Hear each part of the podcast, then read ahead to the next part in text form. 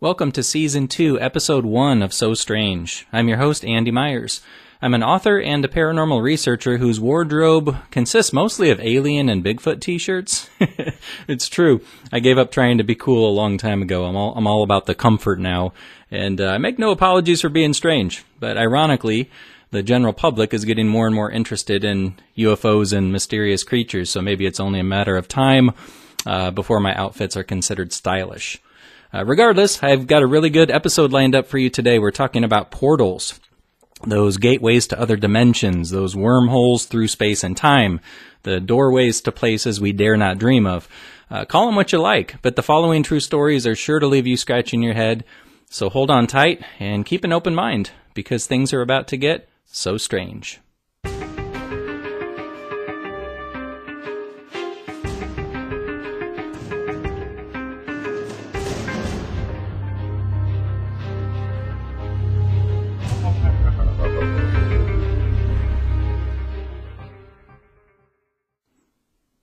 Here in our first article that I rounded up from the interwebs, we have nine strange stories involving gateways to other dimensions.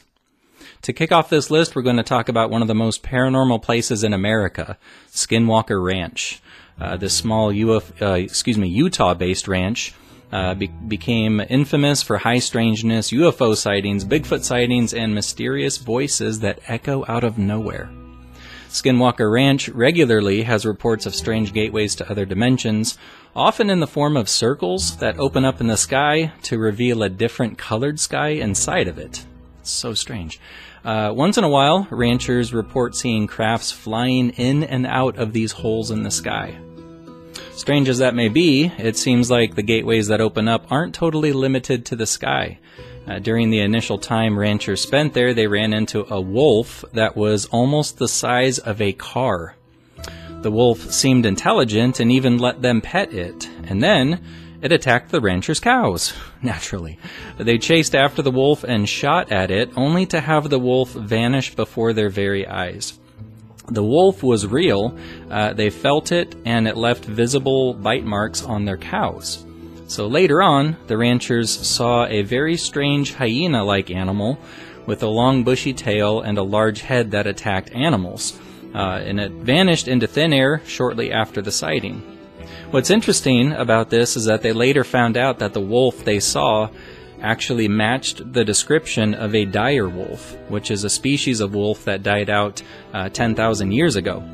The hyena like creature also matches the description of a uh, Dinocrocuta giganta, uh, which is an extinct creature that lasted um, that last existed uh, 4.5 million years ago in Asia. So, how did some prehistoric prehistoric animals, you know, phase in and out of existence like that? Is it possible that these uh, these extinct animals might not really be extinct. Um, it sounds like they may have come from a vortex that temporarily let them walk around the ranch.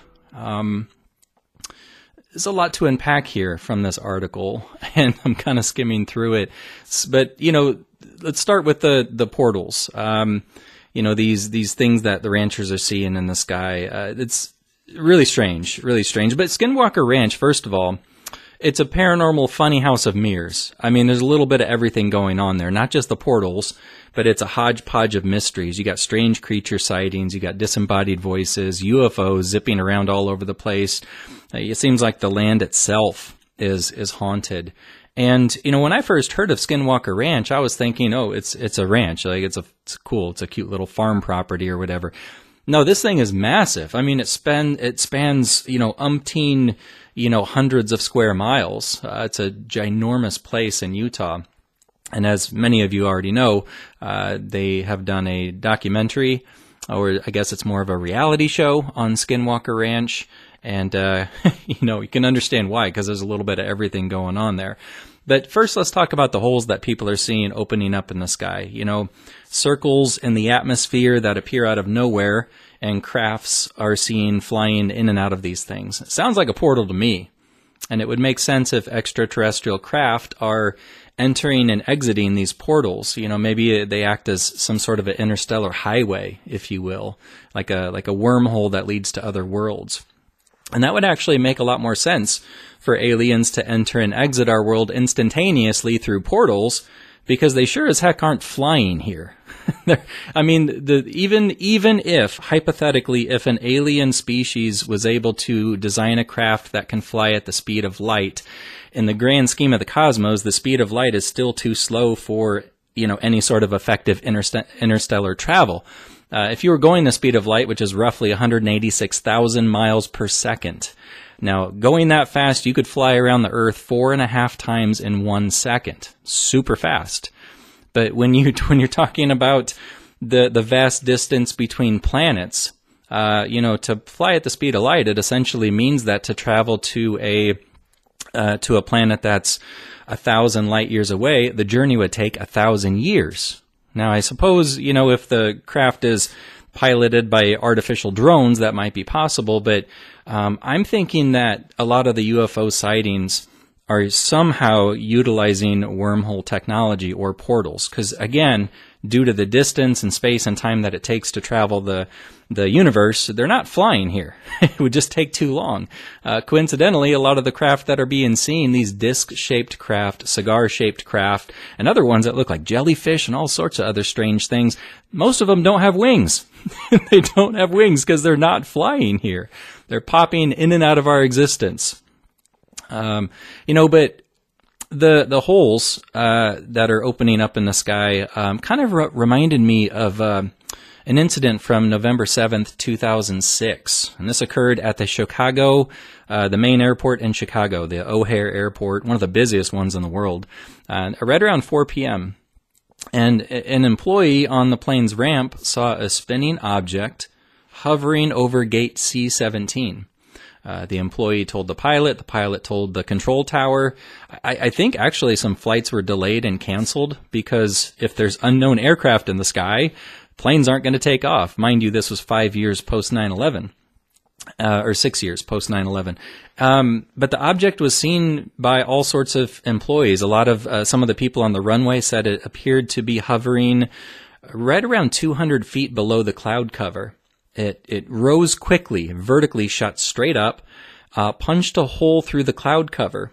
And so if you could imagine almost like a, a round shape or a donut shaped hole in the cloud, it just popped right through. Um, and I know this isn't exactly what's seen over Skinwalker, Skinwalker Ranch necessarily, but um, the the holes appearing in the sky kind of reminded me of the hole in the cloud cover over Chicago O'Hare the the ginormous wolves that these people saw at Skinwalker Ranch. Okay, first of all, people, if you see a wolf in the wild, don't pet it. This is not a petting zoo, okay? This is not this is not a goat. This is not a, you know, good God, why would you pet a wolf? Don't do it. Um, but it's a head scratcher though because you know, this thing was physical and it was real enough to leave bite marks on the cows. But the fact that it disappeared right in front of the people when being shot at would make me think it was more of a ghost or a specter, you know, a non physical entity that's fading in and out of the tangible world. So, if that's the case, is it doing so through portals somehow? Is it utilizing portals?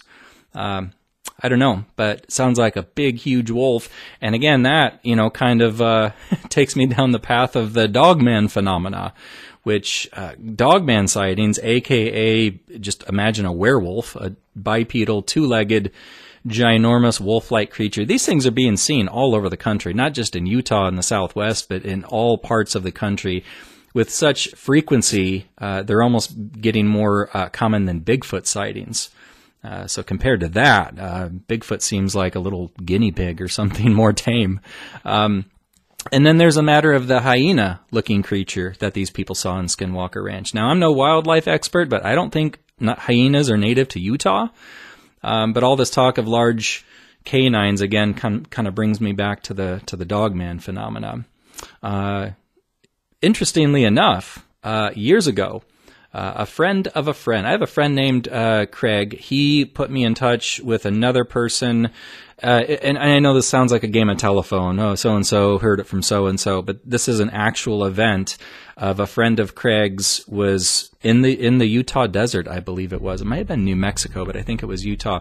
Him and his buddies were traveling back from a concert on a desolate highway late at night, and they report that they saw a giant uh, creature, a dog-like creature, um, following their car, running, paralleling their car, which was going a good clip, 60, 65 miles an hour. This thing was easily catching up. It was looking at the guys through the window. It kept turning its head and looking into the vehicle. All the guys saw it. All the guys are screaming and freaking out. But the, the craziest thing was that this dog-like creature, it was, it was alternating between running on all fours and popping up on two feet. It was running on two feet, 60, 65 miles an hour, dropping back down onto all fours. And as the story goes, as, as Craig related, he said that his buddy claims this creature eventually reared up, and when it couldn't keep up with the car anymore, it reared up and slammed its fist down on the back of the trunk. And sure enough, it left dent marks in the truck. Uh, so again, it wasn't a it wasn't a hallucination. I don't know what's going on in the the deserts of Utah, but uh, if I were you, I'd only go there during the daytime. And uh, I'm trying to track down that uh, individual. Um, I know his name. I have his wife's contact information. I've been begging him to come on and share his story with me, uh, but I can only get in touch with his wife because she says that it was so traumatizing he doesn't want to talk about it. And who can blame him? Uh, but maybe someday uh, I can, uh, you know, help him muster up the courage to share his story on the show. Um, you know, yes, it would be interesting to hear, but uh, also, possibly more importantly, it might feel good for him to get it off his chest, you know, to have some people hear his take um, and just to have people believe his story. I mean, when you have a an occurrence like that, I think the hardest thing is, you know, thinking people are going to assume you're crazy, you know, because those things don't exist. Well, when you have hundreds and thousands of sightings of these creatures, maybe they do exist. But regardless, um, I'll keep you posted on that uh, particular guest if I can have him on. Meanwhile, uh, Skinwalker Ranch is a strange place, and in my opinion, uh, there's really only one area of the country that might be able to match it in terms of paranormal diversity, and that is a place called the Bridgewater Triangle, which is up near Massachusetts, uh, kind of runs through uh, Bridgewater, um, right right southwest of Boston. Actually, uh, I was supposed to go on a trip to that area just a few weeks ago. Unfortunately, my back and neck uh, pain flared up at the most inconvenient time, and I had to miss that trip. Uh, but I do another podcast called Paranormal Dads, co-hosted by my friends Eddie and Pat, and uh, we're planning to make it on out there to the Bridgewater Triangle, hopefully in the spring and get into all sorts of shenanigans and paranormal tomfoolery. So I'll keep you posted on that. But yeah, the Bridgewater Triangle, much like, um, much like Skinwalker Ranch, it has uh, ghost sightings, portals, weird creatures, lights in the sky, swamp monsters. I mean, you name it. Uh, paranormal cornucopia of weird events. Next, we go to China. And uh, back to this article. It reads In the early part of this decade, China had a serious spat of strange sightings involving cities that seemed to float above the people uh, float above people in the sky. The floating cities looked nothing like the cities that they were spotted uh, near, and they had details that included towers, windows, and even signs. The strange phantom cities appeared years apart, often on cloudy days over rivers nearby. Some scientists believe that this may be an extreme version of a mirage, also known as um, a fata morgana. However, there's an issue with this explanation. Uh, fata morgana is known to just make things look like they are floating above the water, so quite literally just a mere image or a mirage. Uh, and it's most often a reflection of what's nearby. But these cities are not reflections of the cities where they were spotted in. So what are they? Well, a lot of people believe that these were openings of gateways to other dimensions that just so happened to be too high up to be accessible. Uh, others believe that it may be a government experiment. Uh, either way, it uh, definitely raises some questions that make you wonder. And I'll say, if you if you want to fall deep down a rabbit hole, check out some YouTube videos of this uh, phenomena called uh, Fata Morgana. Um, it's trippy stuff, and I'm not sure if it's related to portals or if they're merely a weird weather event, but it's definitely so strange. Um, weather itself, I mean, we I've already done one episode on weird weather events, but um, you know, sometimes just for kicks, you know, get on there and check it out on these these videos of weird cloud formations. They have clouds that look like UFOs. Um, there's you know weird. Uh, lightning. I mean, there's all sorts of weather events. That's perhaps the strangest aspect of our planet is the weather itself. Uh, but back to the article. Uh, Peru's Marcahuasi, if I'm saying that right, uh, Peru's Marcahuasi stone forest is often considered to be one of the most active gateways to other dimensions in South America. The beautiful, picturesque forest uh, forest is known for having massive rock outcroppings that seem to have a humanoid shape to them, despite no known history of them being carved. Natives to the area have long considered the stone forest to be a sacred place, not to mention one that's to be feared. Its reputation for having gateways to other dimensions comes from the fact that many mysterious disappearances have happened there over the centuries. Uh, one person came to a doctor's office after a particularly strange visit at Marcahuasi. The patient, uh, a woman who was paralyzed throughout the half of her body, uh, claimed to have seen a cabin while hiking with her friends through the stone forest. Uh, the cabin itself seemed oddly designed and very out of place. The cabin had windows, and inside the place looked like it was glowing, uh, which was actually a really stark contrast against the dark night sky. Uh, peering inside, she noticed people in old fashioned clothing, and they were laughing and cavorting as if they were in a party. There was sounds coming from the cabin, almost beckoning her to go inside. Uh, the woman felt an unnatural urge to go into the cabin, and she opened the door. Soon, a feeling of dread came over her.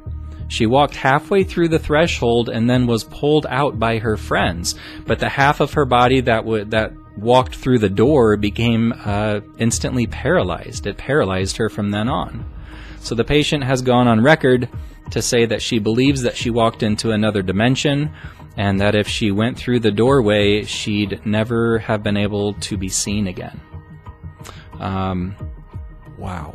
Um, paralyzed. I mean, there's physical, tangible evidence there of something supernatural going on. You know, thankfully, she came out okay, uh, relatively okay, but, you know, again, the half of her body that crossed the threshold was, was instantly paralyzed. I guess there's a price to be paid for messing with portals, uh, but uh, it says here, if you're into the strange and otherworldly, uh, Peru should be your next travel destination.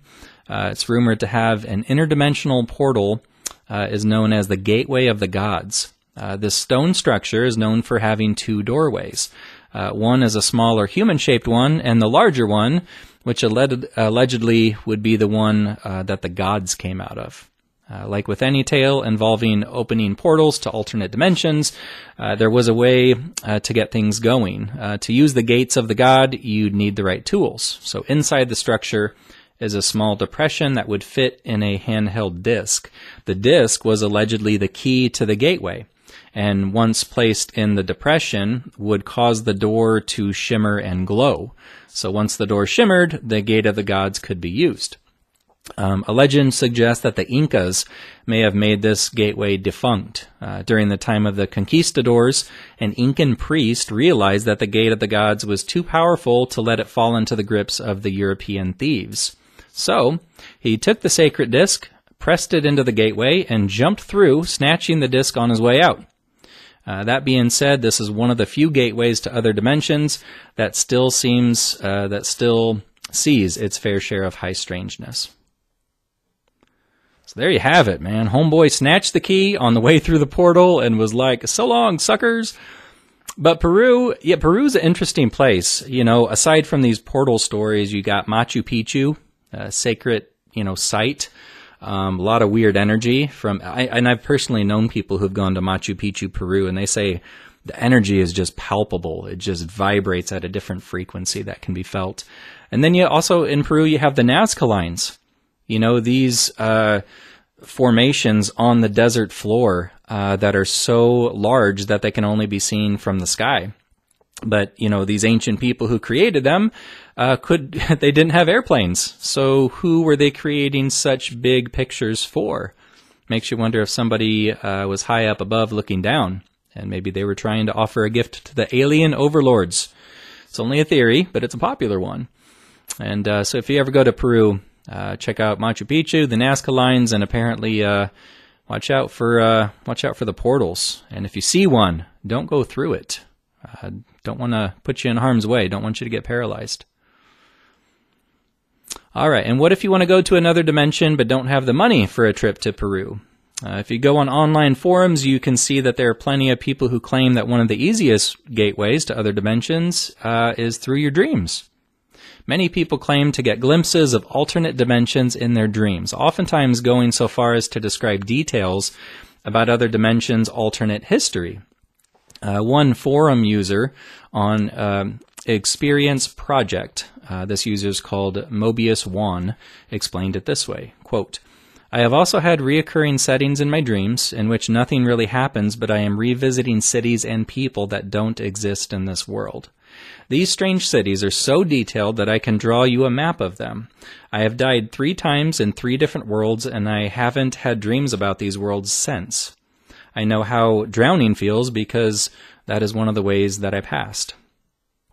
So, this would sound like a typical dream if it weren't for the fact that some of the people keep revisiting the same alternate realities, or even go so far as to mention details about languages that they don't know. Uh, uh, Al, I'm going to try to pronounce this, Alcala de Guadaria was a town that Pedro Olivia Ramirez really knew, he knew it really well. Having grown up near Seville, uh, Pedro had traveled the small two-lane road to his tiny hamlet for years. So if anybody knew the area like the back of his hand, it would have been Mr. Ramirez. And then one day, on the way to Alcala de Guadiara, uh, Pedro watched in amazement as the typically two lane road started to shift into a massive modern six lane highway filled with speeding cars.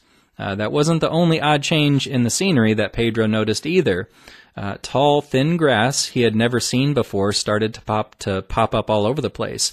He noticed houses and apartment buildings as high as 20 stories, a truly bizarre change from the normal scenes of petite homes lined by classical Spanish gardens. He then noticed that there were massive factories with tiny shimmering lights off in the distance. Soon after, a wave of intense heat flooded his car, followed by what sounded like radio static, and he heard a disembodied voice tell him that he had traveled through another dimension. Even the cars were different. Uh, rather than modern vehicles, Ramirez saw old Cadillacs racing past him, uh, complete with alien license plates, or license plates that were extremely unusual. Uh, eventually, he turned a corner and found himself in the middle of Seville. The entire trip should have taken 30 minutes. He was missing for three hours. Did a gateway just open up to another world in front of Pedro? Uh, did he take a trip through one of the more modernized alternative realities among parallel worlds? And if so, how did it happen? That's a wow. That's an amazing story. Um, unfortunately, it doesn't reference uh, what year this took place. I can only assume it was well before Seville was a big and bustling city, and maybe, maybe that's you know part of what made it so spectacular. But there are countless cases like this, you know, people who seemingly pop through portals and catch a glimpse of the past or the future. Um, and this kind of reminds me of uh, two of the episodes that we covered back in season one the show about glitches in the Matrix and the episode on time slips. You know, as for as for Pedro, uh, he was missing for three hours, and his trip should have taken 30 minutes. Um, cases involving portals, eh, they have a funny way of messing with time, you know, causing people to arrive later or even sooner than expected. So here's a, a fascinating story I rounded up uh, from Brightside channel on YouTube. December 4th, 1970. Pilot Bruce Gernon had two passengers on board his Beechcraft Bonanza single engine aircraft his father and business partner. They took off from Andros Island in the Bahamas and headed northwest for the Florida coast. Sure, they were in the infamous Bermuda Triangle's airspace, but this was a typical flight Bruce had made dozens of times before. The trip usually took about an hour and a half with no hiccups whatsoever. Bruce took off and started gaining altitude. Strange things started happening right from the get go. At first, he noticed a small cloud up ahead, but it kept growing. Not from the plane getting closer. This thing was actually getting bigger in size. Bruce had to fly through it, and he came out the other end just fine. He gained altitude, and yet another mysterious cloud appeared. This one was massive, and Bruce had no other choice but to fly through it, too. At that moment, it got dark as night all around the aircraft. But this wasn't a storm cloud, and it wasn't raining. Bruce was starting to get worried, and then, bam! He saw flashes of white light. Bruce kept flying for another 30 minutes when he realized this was the same cloud he had gone through earlier when he started to climb. But now the cloud was cylindrical, and the plane was flying through its center. It was wide and seemed endless. Bruce thought he could never get out of that trap. But a minute later, he saw light at the end of the tunnel. But all of a sudden, the walls of the cloud tunnel began to narrow. They were closing in on the plane. The navigational instruments started wigging out. The compass was spinning by itself, counterclockwise. The walls kept narrowing, smaller and smaller, wrapping like a vortex. The electrical instruments still going haywire. Bruce was running out of time. He had to get out of this place fast. A grueling 20 seconds later, he burst out of this foggy trap. As Bruce described later, he felt weightless for five seconds as his plane left the tunnel. The clouds dispersed, and now the aircraft was in a grayish haze. The men let out a big sigh of relief. He immediately grabbed the radio and contacted ground control to determine his location. But when the dispatcher looked at the green screen, his face became contorted with confusion. Bruce's plane wasn't on the radar. It was as if the thing was invisible. But then the dispatcher said the aircraft was already in Miami airspace. Bruce was utterly shocked. It just couldn't be true. Remember, the whole trip usually took around 90 minutes, but this time it took just 47 minutes to get to the destination. His plane didn't magically gain some supersonic speed beyond the model's limited max cruising speed. This was physically impossible. The dispatcher must have made a mistake. But when the clouds parted, Bruce saw that he really was over Miami. The plane landed safely, and it was time to try and solve this mystery. Bruce checked the remaining fuel and his watch. After a short calculation, he was only more confused. The plane hadn't gone through the amount of fuel it should have. Archive records show that 84 sunspots were recorded that day, as well as a huge solar wind. This would cause disturbances in the Earth's magnetosphere that could throw off the plane's instruments and radars. But so far, no one has been able to explain how the plane got to Miami so fast. Maybe in the future, the truth will be revealed.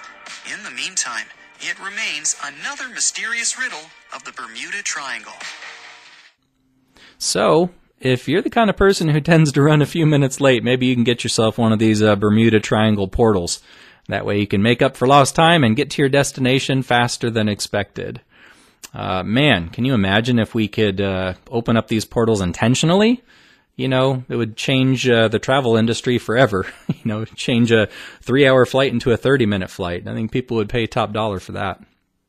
Another day is here, and you're ready for it. What to wear? Check. Breakfast, lunch, and dinner? Check. Planning for what's next and how to save for it? That's where Bank of America can help. For your financial to dos, Bank of America has experts ready to help get you closer to your goals. Get started at one of our local financial centers or 24-7 in our mobile banking app. Find a location near you at bankofamerica.com slash talk to us. What would you like the power to do? Mobile banking requires downloading the app and is only available for select devices. Message and data rates may apply. Bank of America and a member FDIC. Up next, we have uh, a place called the Gate of the Sun. Another one of the many gateways to other dimensions found in South America is the Gate of the Sun. And much like Peru's Gate of the Gods, the Gate of the Sun is mostly known for its legendary uses rather than its current paranormal activity. According to the legend, the Gate of the Sun would allow people to travel between worlds and would also be used by gods as a way to commune with humans in the area. However, unlike the Gate of the Gods, the Gate of the Sun was a legit stone doorway that you could walk through. The Gate of the Sun was allegedly knocked into dysfunction after a sudden cataclysm happened, and when conquistadors found it, the gate was indeed knocked onto its side. Since the gate fell, there's been no sign of interdimensional travel. However, the stone archway still seems to carry a unique jarring energy around it. Uh, people claim to hear disembodied voices whenever they're near it, and some also feel a strange sensation similar to static electricity. Man, if I had a nickel for every time a conquistador broke a gateway to another dimension, man, I tell you what, those conquistadors, they ruin everything. I tell you what, man, if we still had a portal intact, I don't know. I don't know which one of us would be brave enough to actually jump through it, supposing it, it worked. I don't know. Would you? I don't know if I would. After hearing the story of the lady who got paralyzed, I don't know. Gateway of the Sun, Gateway of the Gods. I don't know. Probably I'd be that bystander who was in the background just taking videos of other people jumping through it. see what happens to them first before I put a toe through the doorway. Up next, we have a story uh, called Unexplainable Crash. Throughout the American West, there's an unspoken understanding that strange things tend to happen out in the desert. This is doubt, uh, doubtly true on certain highways and regions where skinwalkers are said to roam. One common theme among legends is the belief that gateways to other dimensions can open at random on these roads. In 1972, four girls from Southern Utah University were returning from a rodeo in Nevada. They got into the car and went through uh, Gadianton Canyon, uh, excuse me, Canyon, and as a way to cut through Utah in record time, that's the route that they took. Uh, soon after, it became clear that something was amiss. The desert badlands gave way to a road with grass and pine trees. The normally black asphalt changed to white concrete, and behind them, no desert could be seen. The girls began to get scared, understandably so, uh, knowing that they never saw these sights on the way to the event. Uh, worried that they may have misread the map, they pulled over to a small picnic table and decided to figure it out. They got out of the car, stretched their legs, and looked around and then one of the girls let out a scream. Over on the road next to them were four black egg shaped vehicles on wheels that emitted a bright light from an unseen source. The strange machines began to approach them, and the girls ran into the car and drove off. The strange egg like cars followed them aggressively, and as they got back on the road, their area started to return to its normal appearance. Worried about the bizarre crafts behind them, the girls ran off the road and crashed the car. Their pursuers were nowhere to be found. Shortly after the incident, police were called by a friendly motorist who spotted the wreck. When police took a look at the car accident, they were able to look at the marks in the sand from where the car careened off the road. The tracks from their car abruptly started and stopped, as if someone had literally just dropped the car from the sky. No explanation was ever found as to how this could happen or what the girls saw that night. Egg shaped vehicles. That's a strange one. Uh, now, I suppose you could probably find an egg shaped vehicle somewhere in the world, but it would probably be a custom job and not like a mass produced and you know available to the public type of situation, especially back in 1972. Now, uh, I don't claim to know much about egg shaped cars, uh, but I do know, dear listener, that right now you can subscribe to this podcast and receive a bonus super strange episode each and every week. Uh, simply click on the link in the show notes and you can begin unlocking these super strange episodes. Uh, this bonus content will be similar to the shows that I'm currently producing, only better, weirder, and stranger. Uh, a subscription is only $4.99 a month, just like that's like the price of a Starbucks coffee, just one time a month. And again, that will give you access to one super strange bonus episode each week. And that's on top of the regular show that I'll post each week. So pretty simple math. That's eight episodes every month for only $4.99. And in a world of uh, crazy inflation, that's a pretty good deal. So uh, tell your friends and family uh, and anyone else who might be interested. Uh, other perks of being a subscriber include a private monthly roundtable video chat that I'll be doing with those in the Super Strange Club. Uh, it's going to be kind of an exclusive Q&A session where we can discuss upcoming episodes. You can give me input and suggestions for topics to cover on the show. I'll give you sneak peeks at my studio and all sorts of other topics, kind of like our own little club, if you will. And the final perk is that everybody in Club Super Strange will be entered in a monthly drawing for a chance to win tickets to events and lectures that I do on a regular basis. So if you're in Omaha, Nebraska, my hometown, you can attend one of these events for free uh, in person. Um, or if you're outside of Omaha, you can join uh, you can join the video events if you live elsewhere. So, topics of my events range from ghosts to angels, past life lectures, intuitive development workshops, and all sorts of uh, topics that you'll enjoy if you enjoy the podcast. So, uh, anyway, so just to clarify, the name of my podcast is and always will be So Strange, but I'm calling the subscription and the bonus episodes Super Strange because uh, they really will be. Trust me. And again, it's only $4.99 a month. And uh, from the bottom of my heart, thank you so much for your support. Um, means the world to me. This is a labor of love. I love podcasting. I love delivering this content to you, and uh, I'm excited to kick it up a notch with these bonus episodes. Uh, but anyway, enough of the business side of things. Now let's dive back into the swimming pool of strangeness here. And up next, we have the Philadelphia experiment. If you've never heard of this one, you're in for a treat.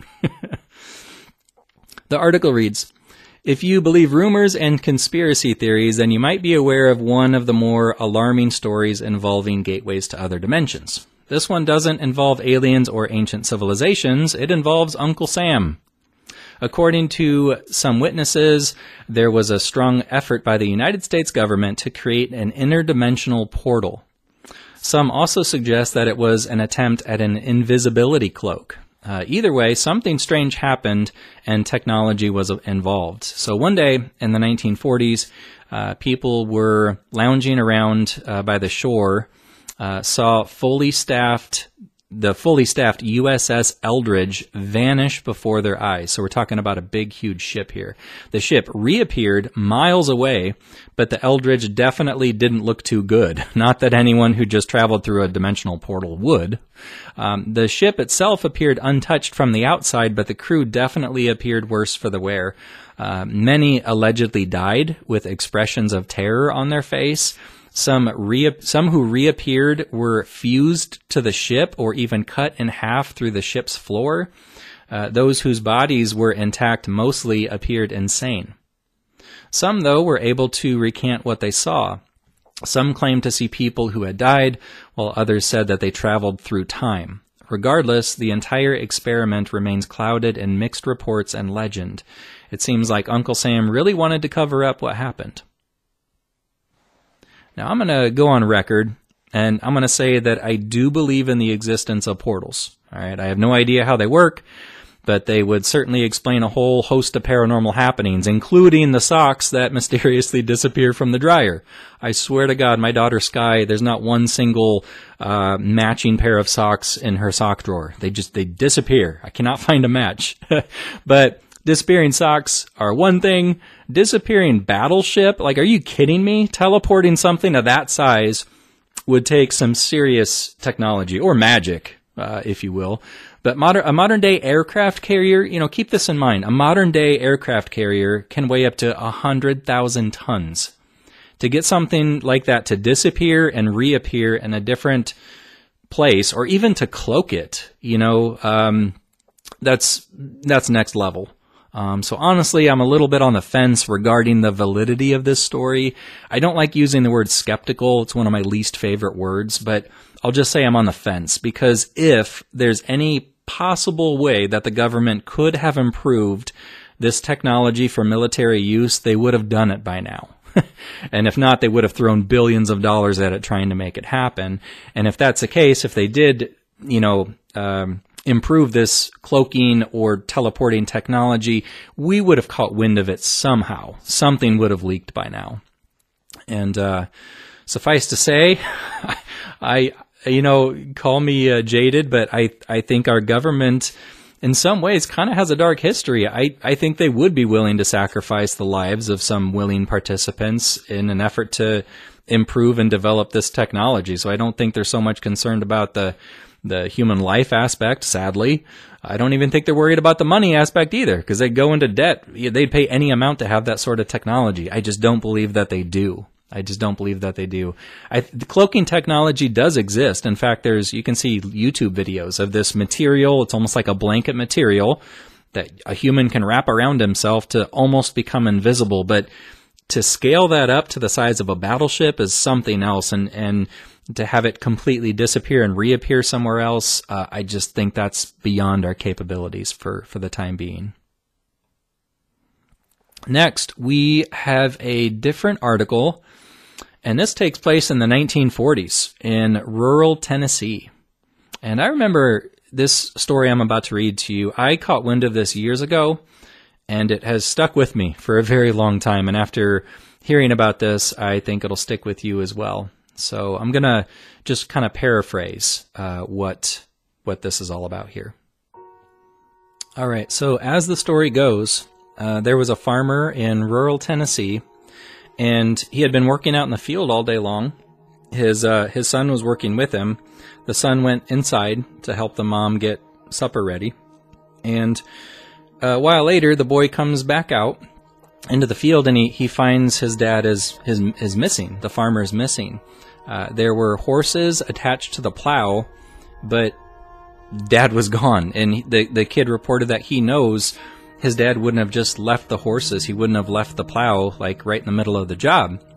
So the the boy starts crying out, and he can he can hear his fa- his father answer him, but he couldn't see him. And, and his voice was kind of distant. It was like he was there, but he wasn't.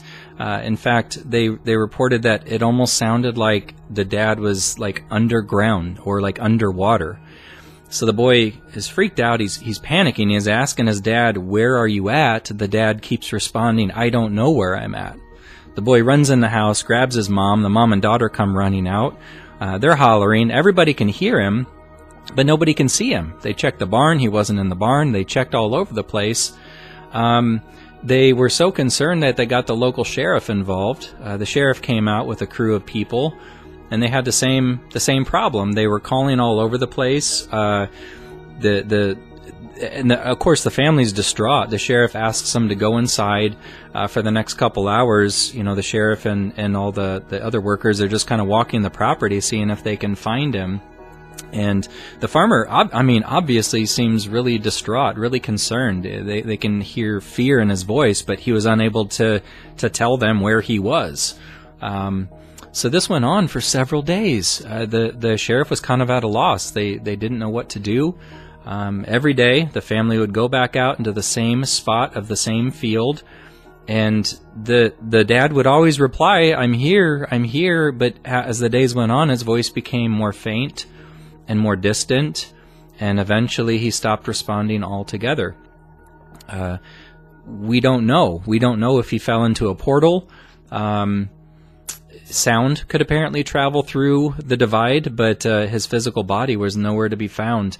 Uh, I, and to make this even more creepy, as the years went by, that particular uh, patch of ground where they could hear his voice, uh, eventually nothing would grow there. No grass, no plants, no vegetation would grow there. It was like a barren circle, and not even the animals would go near it. They kind of gave it a wide berth as they walked around it, almost as if, you know, they could sense that something was not quite right there energetically. Uh, admittedly, it's kind of a sad story. Um, I will I will say that some of the particulars and details of this story um, are kind of hard to round up. I, I don't have any names available for you. I guess there's always the, the off chance that this could be nothing more than hearsay or an urban legend, uh, but if it is, it's a strange one, because uh, I've never heard of another case uh, quite like that one. And this next account, uh, call him what you will, a Viking, a warrior, time traveler, and uh, again, I'm going to kind of paraphrase this for you. So this incident was reported by a woman named Beth Fletcher, who uh, on one warm spring evening, uh, she was sitting in her car in a parking lot, uh, waiting for her daughter's gymnastics class to get over. And much like all the other parents in the parking lot, they, they do what parents do in parking lot. She was playing games on her cell phone and just kind of passing the time. She glanced up from her from her phone and she said that over there was a tree somewhere nearby the gymnastics studio and from behind the tree appeared a big burly man. Now this man looked out of place. He had a long beard and he had hair that was even longer than his beard. Uh, he was wearing some sort of a metal helmet. He was wearing what looked to be full body armor, uh, metal body armor complete with a chest plate. You know, almost think like gladiator or, or a Viking warrior. Um, she obviously she was slack jawed in amazement, but the the weirdest thing was this this being, this guy, noticed her as well. They made eye contact. Uh, he seemed almost just as bewildered as as she was. Uh, against her better judgment, Beth decided to get out of the car. she was going to approach this guy and ask him who he was and what he was doing there. But as she opened her door and attempted to walk over to him, the man vanished. Poof, was just gone. Um, obviously, she was kind of taken aback. She asked a couple of the other parents uh, in other cars in the parking lot if they had seen this man. Nobody had. I suppose that's uh, not entirely surprising, given that they were probably staring at their phones as well. Um, that's an odd one. You know, it leaves us with more questions than answers. It's a short story, kind of short and sweet, but a weird one. So strange for sure. Uh, but some of the questions I have, you know, did the man slip through a portal? You know, for Beth, it seems like the man had traveled, you know, uh, into the future, but you know, or excuse me, for Beth's perspective, this man appeared to be from the past, but from his perspective, it would seem like he had, tra- you know, teleported into the future. So I guess it's all a matter of perspective. Um, secondly, was he a ghost that used to live on that land uh, long ago? If so, it seems to be an intelligent haunting rather than residual or leftover energy, because again, he could see her, he acknowledged her. Uh, if this had been like a residual energy, uh, she may have caught a glimpse of him, but he would have been clueless. He would have been minding his own business or oblivious to the fact that he was there in the first place. And thirdly, uh, you know, nobody else could see him. Again, I, I don't think this is too terribly surprising, but I also think that the fact that nobody else saw him doesn't deter from the credibility of this sighting. Um, you know, I, for one, not that Beth Fletcher's listening to this necessarily, but you know, I'd be inclined to believe her. You know, weird things happen all the time. Just goes to show, you know, let this be a lesson for us. Sometimes it's advisable to detach from our technology a little bit, put our cell phones down, look up, you know, keep our head on a swivel. Um, I think people nowadays see paranormal activity with, you know, frequency, but I think, you know, maybe in the not so distant past, humans were even more prone to the supernatural and paranormal because we were more in tune. We were more in tune with nature. We were more in the present. We were less distracted by the technology that's at our fingertips. So I don't know. I don't know if this was a guy that, that had popped through to the present from the past. He was clearly out of place. Um, and I will say, kind of as a side tangent or follow up, um, Beth allegedly uh, reached out to. she did a little research because she was she was wondering if maybe this was like a um, if there was like a Renaissance fair somewhere nearby or a festival or a costume contest. Mind you, this was late spring, not Halloween time. Uh, she couldn't find any festivals or carnivals going on, so whoever this was, he was clearly out of place, and the fact that he vanished uh, is even further proof that it was paranormal in nature, or at least unexplainable. When you need mealtime inspiration, it's worth shopping Kroger, where you'll find over 30,000 mouth-watering choices that excite your inner foodie. And no matter what tasty choice you make, you'll enjoy our everyday low prices, plus extra ways to save, like digital coupons worth over $600 each week. You can also save up to $1 off per gallon at the pump with fuel points. More savings and more inspiring flavors make shopping Kroger worth it every time. Kroger, fresh for everyone. Fuel restrictions apply. Um, I've been asked before, have I ever seen a portal? Um, probably not surprising. My answer is yes. I'm kind of lifelong uh, propensity for things that are so strange. Uh, this took place, oh gosh, maybe uh, back in about 2014 or so. And I was living in a residential neighborhood here in Omaha, Nebraska. And I walked out into my front yard. My dog was out, you know, doing his business in the front yard. And I just kind of walked out kind of near the sidewalk towards the bottom of my driveway, and I'm just kind of looking right and I'm looking left. And as I looked left, I was just looking up the street. It's a fairly wide street, houses, you know, on each side. And what I saw, I can only describe as a portal. Mind you, this, what I saw was huge. It was roughly the size of a semi truck. And it was tunnel shaped. It was kind of shimmery and translucent, yet solid enough that I could see it. And the best way I can descri- describe it is it, it originated from the, the front yard of a house on the left side of the street, kind of came out of the ground, if that makes sense. And it shot diagonally over the street, over the houses on the other side. So from bottom left to top right, it shot across the street very fast, in probably less than a second. Um, but but slow enough still that I could catch a good glimpse of it. And mind you, this did not happen out of my peripheral vision. I was looking straight at this thing. So it wasn't, uh, you know, an eye floaty. It wasn't uh, a bird that flew by. I saw it with both my eyes, uh, straight on. And I've yet to be able to explain it. Um, I, I don't know. Best, my best explanation or description was that it was a portal. A portal from where or to where, uh, I have no idea.